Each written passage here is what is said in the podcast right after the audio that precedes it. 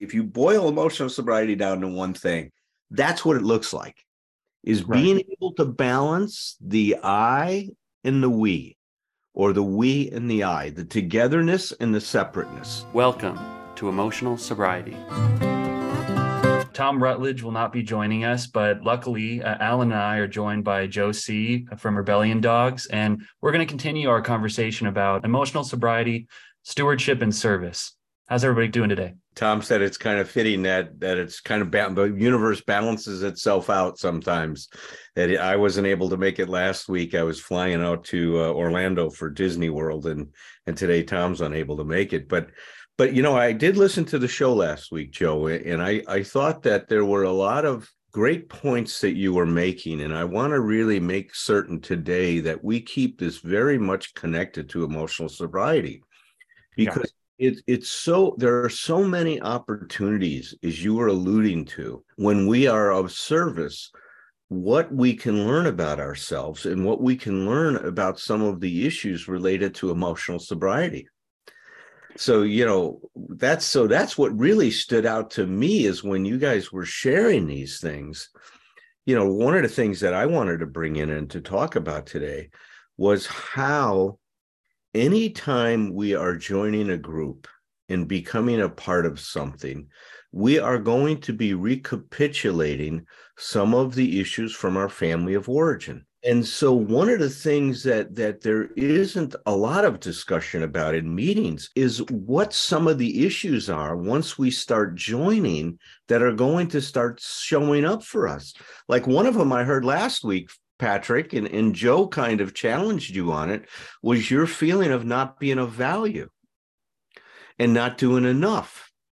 And see, I'll bet you if you examine that and look at it, those are feelings that you had your whole life in terms of what's my worth? What's my value? What kind of a contribution do I make? Right? These feelings which, I identify with of, of inadequacy or insecurity. And so one of the things I think that that I want our listeners to really pay attention to is as you engage in service, yes, you're going to have wonderful feelings. There's going to be a reward, but there's also going to be an activation of some of these other issues in your life.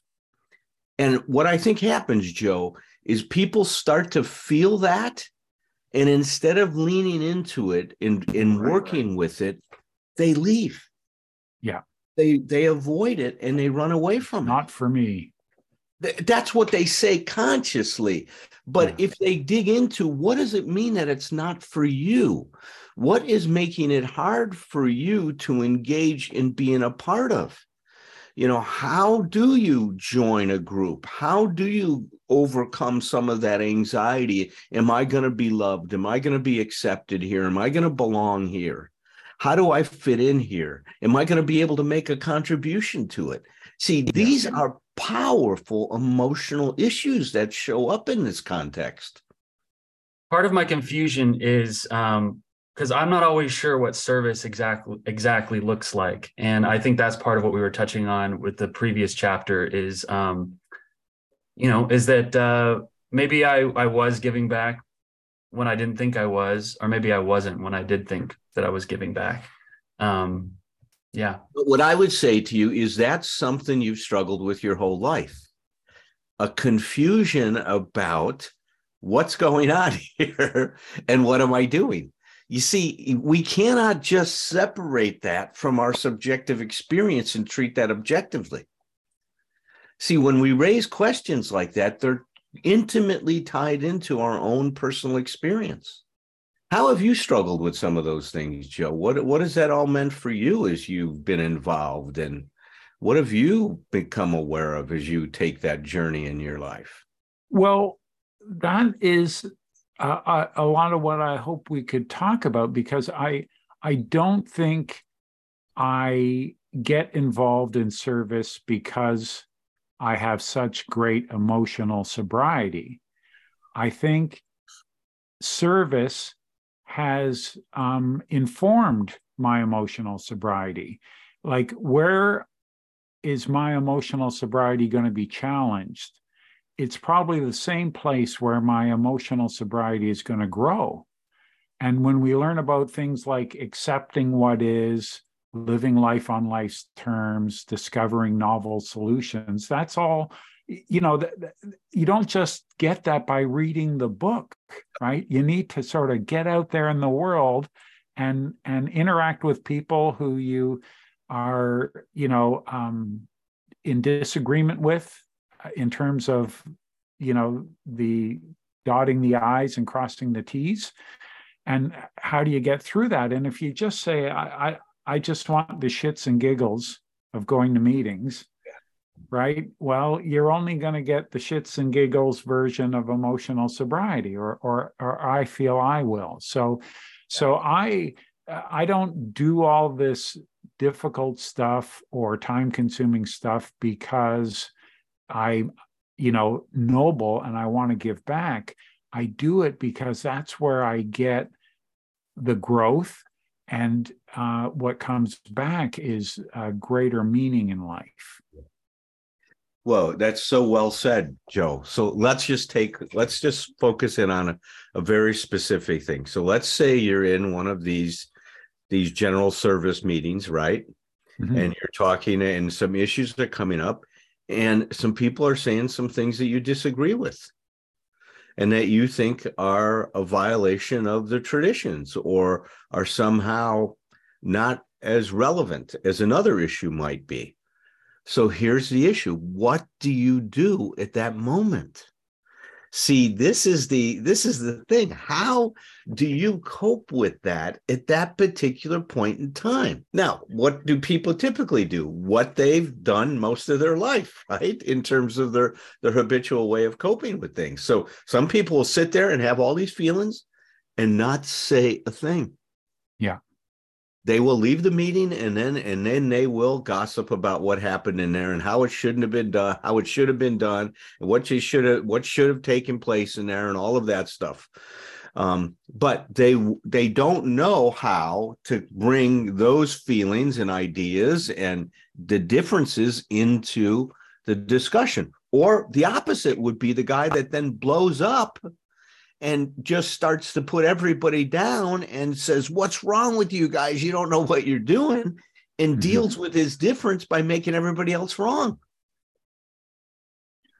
I remember um, a meeting I was in, and someone I admired in AA was listening to something I could tell just by what I knew about her. She was not in agreement with what was being expressed. And she said, Well, you may be right. And I thought that is brilliant. Like you're conceding nothing. You may be right, but but you're um, just sort of bringing the volume down, sort of releasing some tension, right? You, are making room for this person in their view, right? Without selling out, yes. right? Without not being true to yourself. And and i thought that attitude you know it, uh, that has really served me well.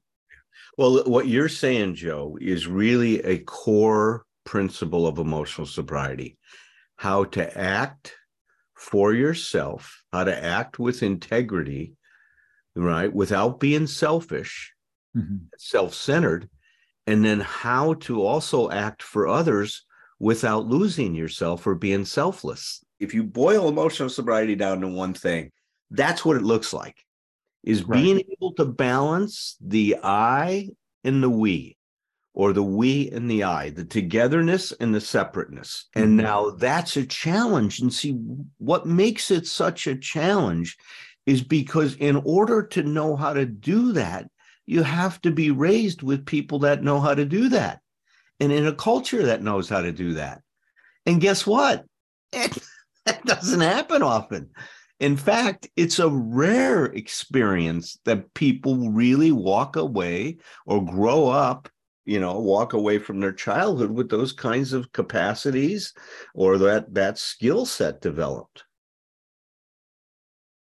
And I don't think there's enough um like one-on-one in in helping people through that and teaching that. Like we've been described in our sort of recovery community as a three-legged stool recovery unity service. Right. And on the recovery side we sit down we read a book together we work things out together.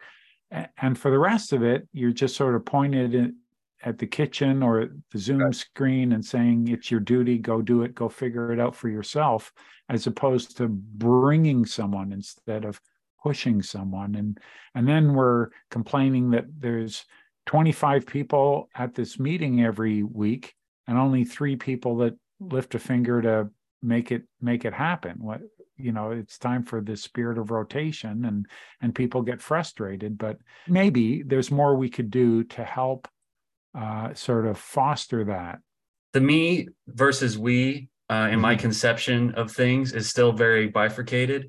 And i have this arithmetic that i'm always doing of like you know um uh the, the person i'm going to call or the thing that i'm going to the selfish thing i'm going to do or the more kind of collective or service minded thing i'm going to do. And uh kind of keeping that loose ledger going at all times. And i have the sense that that is a kind of a lower consciousness version of what we're talking about. And i uh but i i'm getting a tingle of recognition when you guys talk about um ways to integrate those things. And uh, yeah that's what I, that's what i feel you're speaking to. Yeah. So so let me say that because you, you're right. See it's very easy to say that they are bifurcated right? That you're either right focusing on yourself or you're focusing on others. Hmm. When we say focusing on others it's not it doesn't mean paying attention to what where they are, that's part of it, but it's more honoring that those two forces exist within us. I want to hold on to myself, and at the same time, I want to cooperate with you. What a dilemma. How do I do that? You know, what an order. I can't go through with it, right? We've heard that line before, right? What an order. I can't go through it because how do I honor myself and still be connected to you and honor you? So let's take the example of being in a meeting and somebody's talking about something that you just think is off. And how do you jump in and share that? You know, a, a, a brilliant psychologist, I'm blocking his name right now. I think it's Dr. Alexander, who works with a lot of families and tries to help families. It's called functional family therapy. He's brilliant. I mean, I saw this one interview that he did, Joe, with it mm-hmm. started out i had no idea how this guy was going to get through this session because the mother and father were so polarized from each other right. and what was going on with the kids i thought there's no way that i mean most therapists would have thrown in the towel and said i i i surrender i can't do anything to help these folks i just you know and then probably blame the patient right which is right exactly my profession does a lot and i i've done that as well less today in my life but what he did that was remarkable, and, and, and it's a, a wonderful, wonderful strategy. He looked for the place that they were on the same page. Mm-hmm.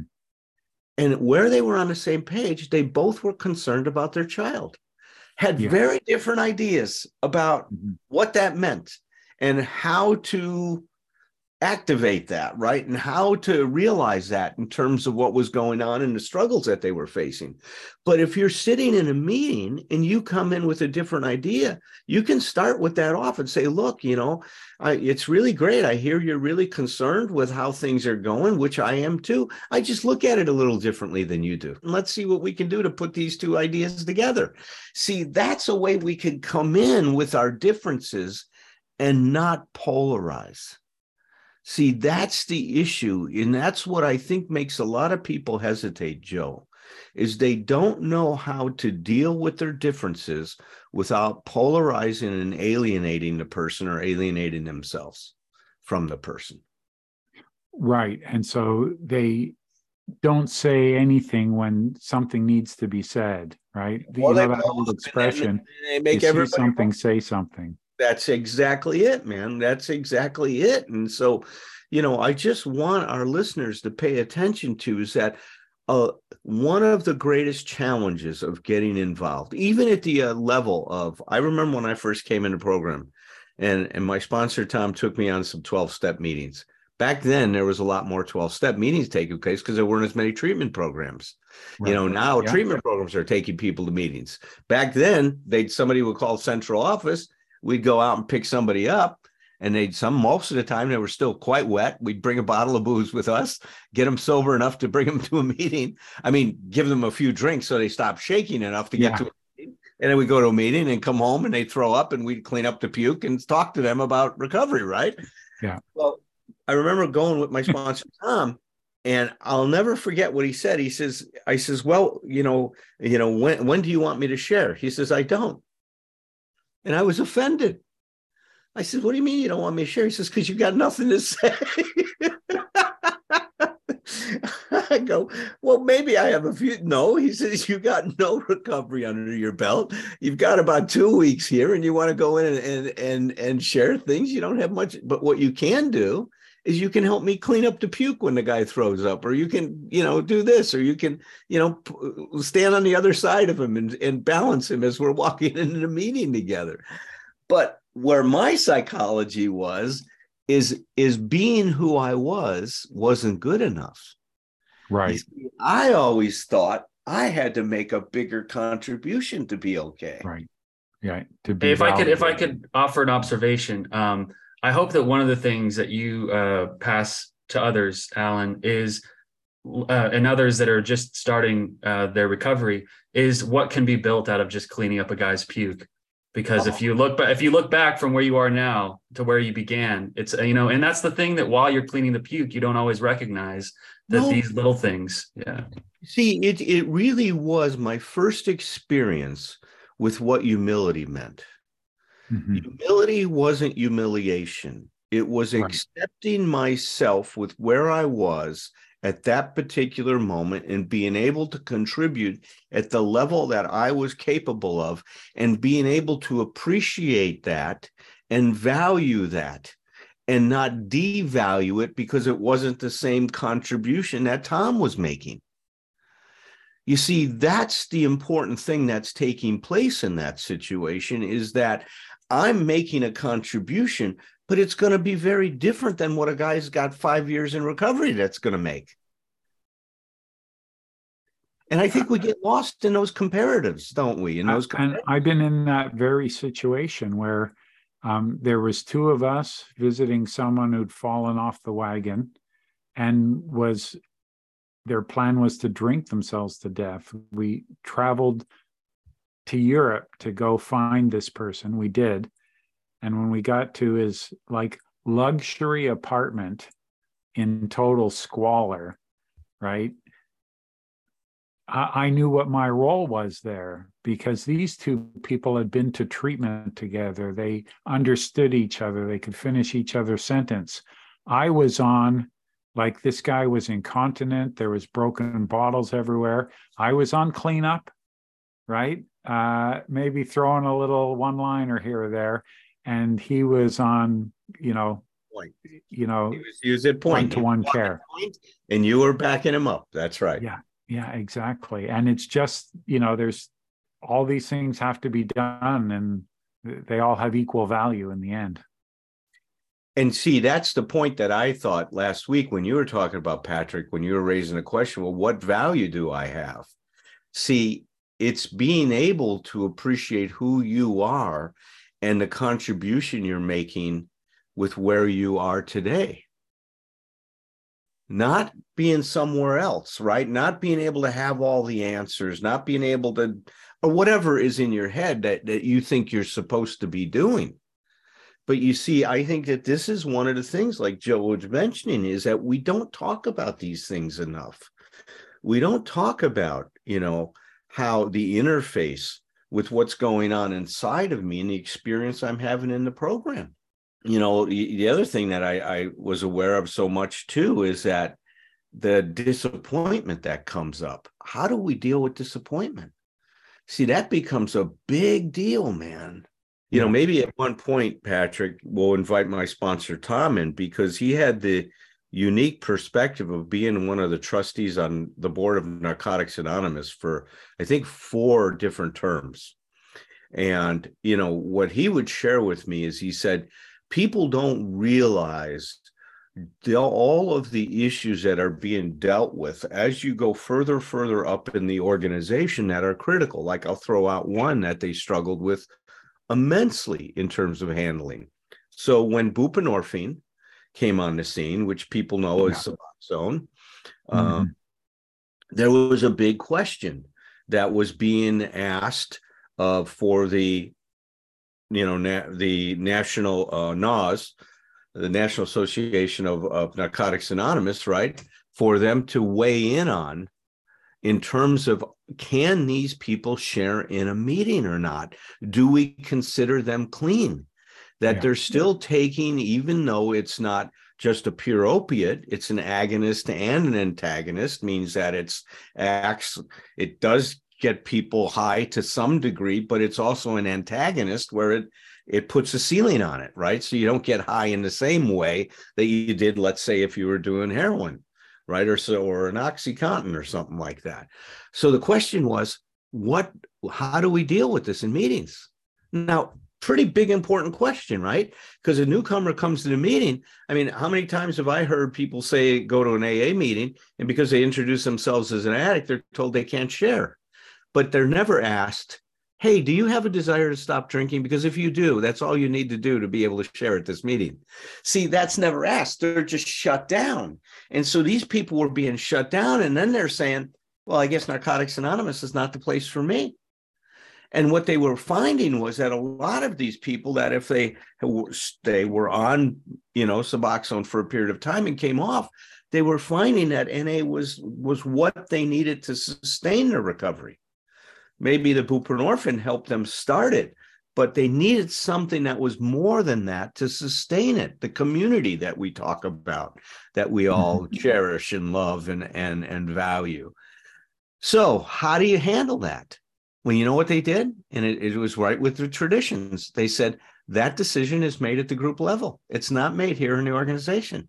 Your yeah. meeting has to make a group consciousness have a group consciousness about that issue and you decide at that level. Some groups decided to let people share if they were maintaining themselves on the buprenorphine and and following doctor's orders in terms of taking a prescription. And some groups decided that you couldn't share and that's the beauty of the program i think i said this last week the steps are remarkable but the traditions are genius I love you, you know they're based on more experience, right? Like learning this thing about you know my recovery depends on the unity of my yeah. community. If my community doesn't stay together, how am I to carry on? Right? You know. I can appreciate that flexibility while also um, that's a tricky one, you know, punting to to the group, you know, because my, I mean, these are just my opinions, right? Is that I uh, include as many as possible, right? But I mean, not everybody's going to share those opinions. Right. And so and that might be the wrong group for the person, but hopefully that they were be told that listen, there are groups that would accept you sharing and consider you to be clean if you're doing that. Please find one of those that's a better fit for you. Mm-hmm. You know, I, I heard some of the discussion last week too about sometimes about the rigidity, right? You were talking about that, Joe, and stuff you know, I, I had a thought there, there is even a place for rigidity in the program. And I'll show you, and I'll, I'll give you an example. Mm-hmm. Clancy, who started the Pacific Group out in California, it is probably, it's so rigid. You go to a meeting, you guys wear a suit, jacket, shirt, and tie. Joe, you hear me? I, have been. I've been once. Uh, oh, you've been when once. I was out for the uh, there. So you know, conference you know in Santa like. Monica. I gals wear a dress. They don't go in jeans. They are going there in a dress. And then you, I mean, there are all kinds of, and you need to be sponsored by somebody in the Pacific group if you're going to be a member of the group and you have to work the steps. And I mean, they have all kinds of these requirements. Not for everybody. Some people yeah. would find that rigidity a turnoff and would find that there's too much conformity being expected of them and get lost in that whole scene. There are some people that thrive from that, that have put their lives back together and are living incredible lives with that kind of a structure. So it's once again one size. See, this is the wonderful thing for me about AA. Sometimes it gets criticized on this issue, but I think that we truly have a program where one size doesn't fit all. There's secular meetings, there's meetings that are much more focused on religion Mm-hmm. right? Mm-hmm. And really focused on that. Spinoff has been Celebrate Recovery. But even within AA, there's meetings that are much more God focused and oriented than other meetings. Yeah. Then there's secular meetings where it's not the focus at all. There's some meetings that are really focused on working the steps. Some meetings are step study meetings or looking at the traditions. Other meetings are more social meetings where people get together and it's kind of like a there's there's Saturday night out on the town which people find a value. That's that doesn't do a lot for me at this point in time, but I see people that have had. So the wonderful thing that's happened in this organization, it's got this incredible diversity, unbelievable diversity. I often will tell people that if you're going to try AA, like someone will say, I'm thinking of going to a meeting, I'll say, bad idea and they go, What? Aren't you in AA? Yeah, I'm in AA. But if you go to a meeting, you're going to get a false positive or a false negative experience. Right. Go That's to a dozen meetings because it's like going to a restaurant. I, I, I, don't like restaurant food. but where did you go? Right? You know? That's right. Exactly. That's a good point, Joe. It's very good yeah. point. Can so I ask, look, uh, oh, Allen, yeah. just real quick? Um, the emotion the emotional sobriety conception of what it means to be of service. Uh, is there a way that you would distinguish that from maybe the more traditional what might be called traditional uh, aa or 12 step uh, version of being of service? Well i just you heard me what i when i chimed in earlier today is to to use this idea that that it's to act for yourself without being selfish that I'm of service because it's of value to me. Joe says it very clearly. Yeah. I do this stuff not I'm not just giving it a program, I'm giving to myself when I do that. I am adding to my recovery capital, if we want to use that phrase that's mm-hmm. popular today. That's a big part. I am also acting for others, but I'm not losing myself in it. I'm doing that because I want to be of value. So, see, that was the other thing I was going to talk about and emotional sobriety and and and this has been a great thing that i think we've been doing on thursday nights in this emotional sobriety meeting joe. We've been really tying the 12 steps into the development of an authentic humility based self-esteem and how that then interfaces and relates to emotional sobriety. And one of the things that we've talked about is the importance of having purpose in your life in order to have self-esteem those people that high have high self-esteem have a purpose. They get up they live their life with a purpose. They're focused on something. One of the wonderful gifts that aa gives us is a way of being value to our fellows and of being value to ourselves at the same time. And just getting from the ingrown eyeballs to looking out at the problem of the group the problem of the other individual elevates the quality of life in seconds. Well, yeah, not seeing the helping of oneself versus the helping of others as separate ideas. Yeah. That's right, man. That's why I was saying to you, Patrick, I don't think of those in any way as, as, as um, digital. I think of them more of as an analog, and they're all existing along the same continuum right? Because it's important for me to be of value, but it's also important for me not to lose myself. I see people you lose themselves in service at times. And yeah. what happens is because look, they've shown up in my office. They'll come in, they'll come in with their family, and they'll say, you know, you spend more time giving to those people than you give to our family. Yeah. Well, that's there's something out of balance there. Mm-hmm. And I understand it's important for recovery, but my God, also being of value to our family is being of service. If we think about it, let's not think of service as just what we do to the in a meeting, but it's what we do within our family. It's what we do within our community. It's yeah, how we yeah. give back to our communities. See, I always say that one of the wonderful things about what happens in terms of our experience in recovery is that it, it's it's like an initiation into life And if you look at any male initiation and even female initiation process, it goes through a certain number of steps, right?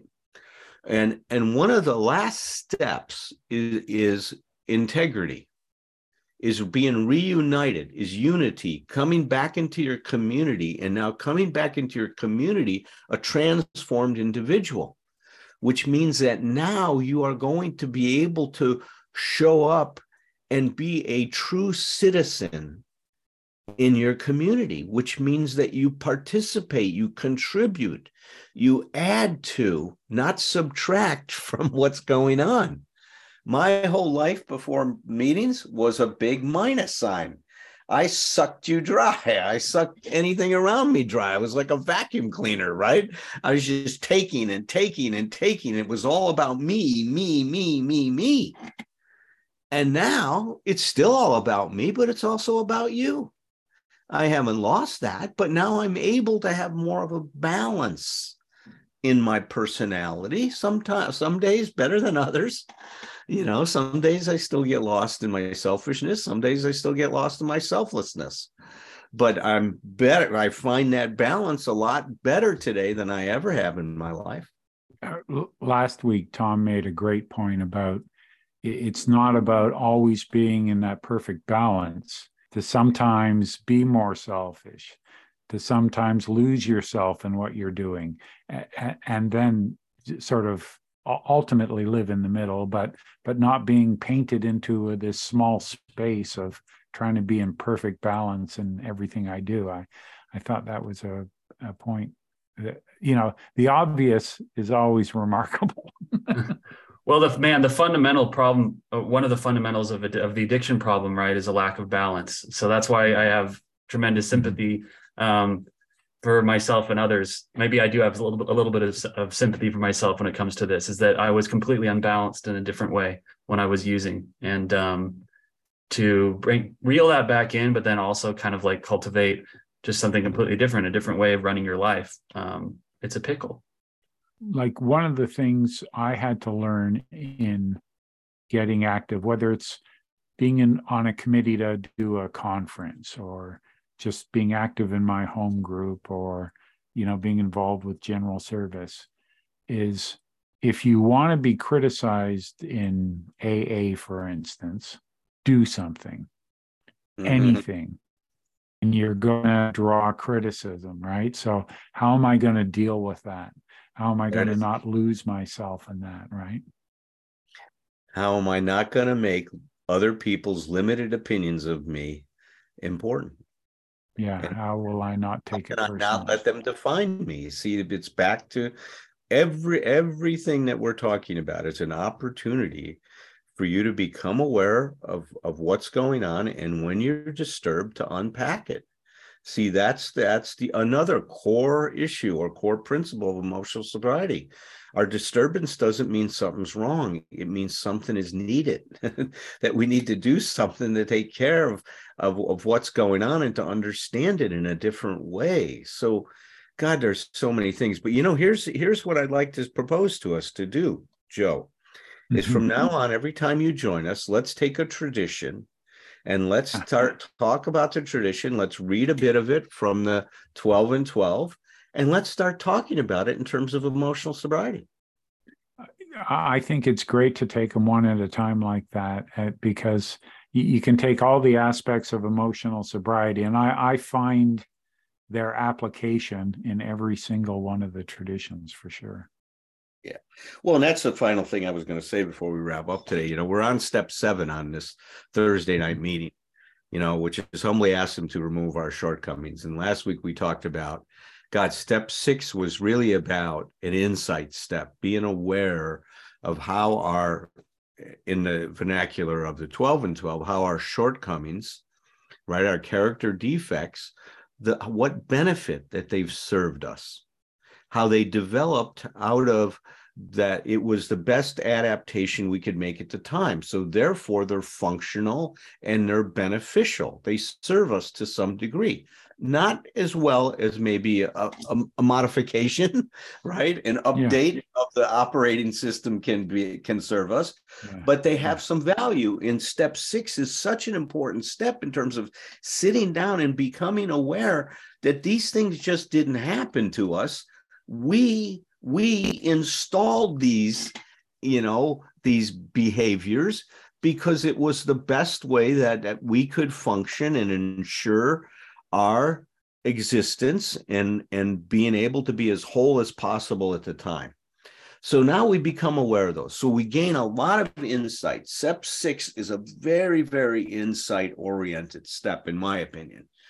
But mm-hmm. we come to seven now and this is one of the incredible, I think, ideas that so many psychotherapists have had that are really masters. They said insight without action is useless.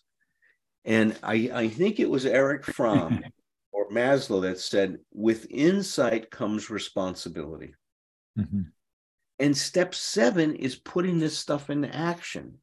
And now, really trying some things on differently to see if I can develop some better ways of coping in this world, right? Ways that are much more balanced, ways that are going to keep, you know, allow me to cooperate and keep my integrity, that kind of stuff.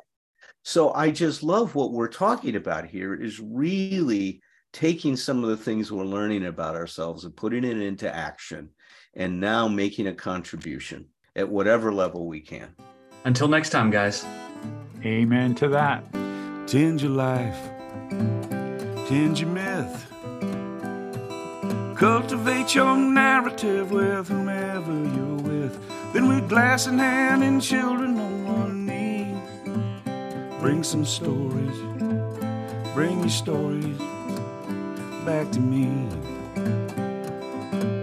It ain't a crime Never be ashamed to be yourself.